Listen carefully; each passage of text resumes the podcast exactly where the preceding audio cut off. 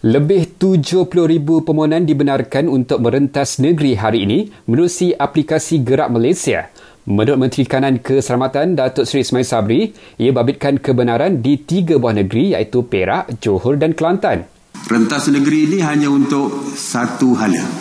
Bermakna kalau balik daripada Pahang, terperangkap di Pahang, untuk balik ke Kuala Lumpur, sehala. Bukan boleh balik, esok lusa nak balik-balik nak balik kampung nak berbuka puasa di kampung tidak ini kerana kita memahami tentang masalah kepada mereka yang terkandas begitu lama kita buka selama empat hari ini untuk mereka pulang ke tempat kerja masing-masing Tambah beliau, sekiranya terdapat individu yang ingin pulang ke kampung selepas tamat tempoh hingga ahad ini, mereka perlu memohon kebenaran daripada PDRM.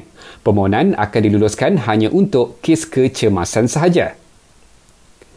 Kerajaan masih menunggu kelulusan daripada Kementerian Kesihatan sebelum membenarkan semula aktiviti di masjid dan surau.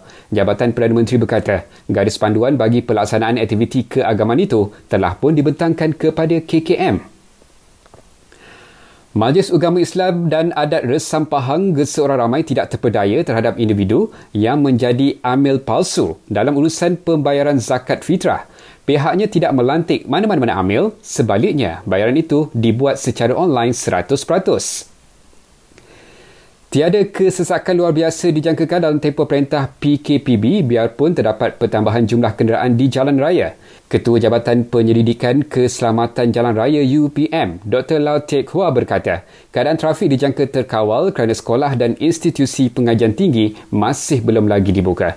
Dia turut nasihatkan orang ramai elakkan daripada gunakan pengangkutan awam pada waktu puncak atas faktor kebersihan selain sukar untuk lakukan penjarakan sosial. Akhir sekali ini peringatan untuk anda, hapuskan berita palsu, semak sebelum sebar.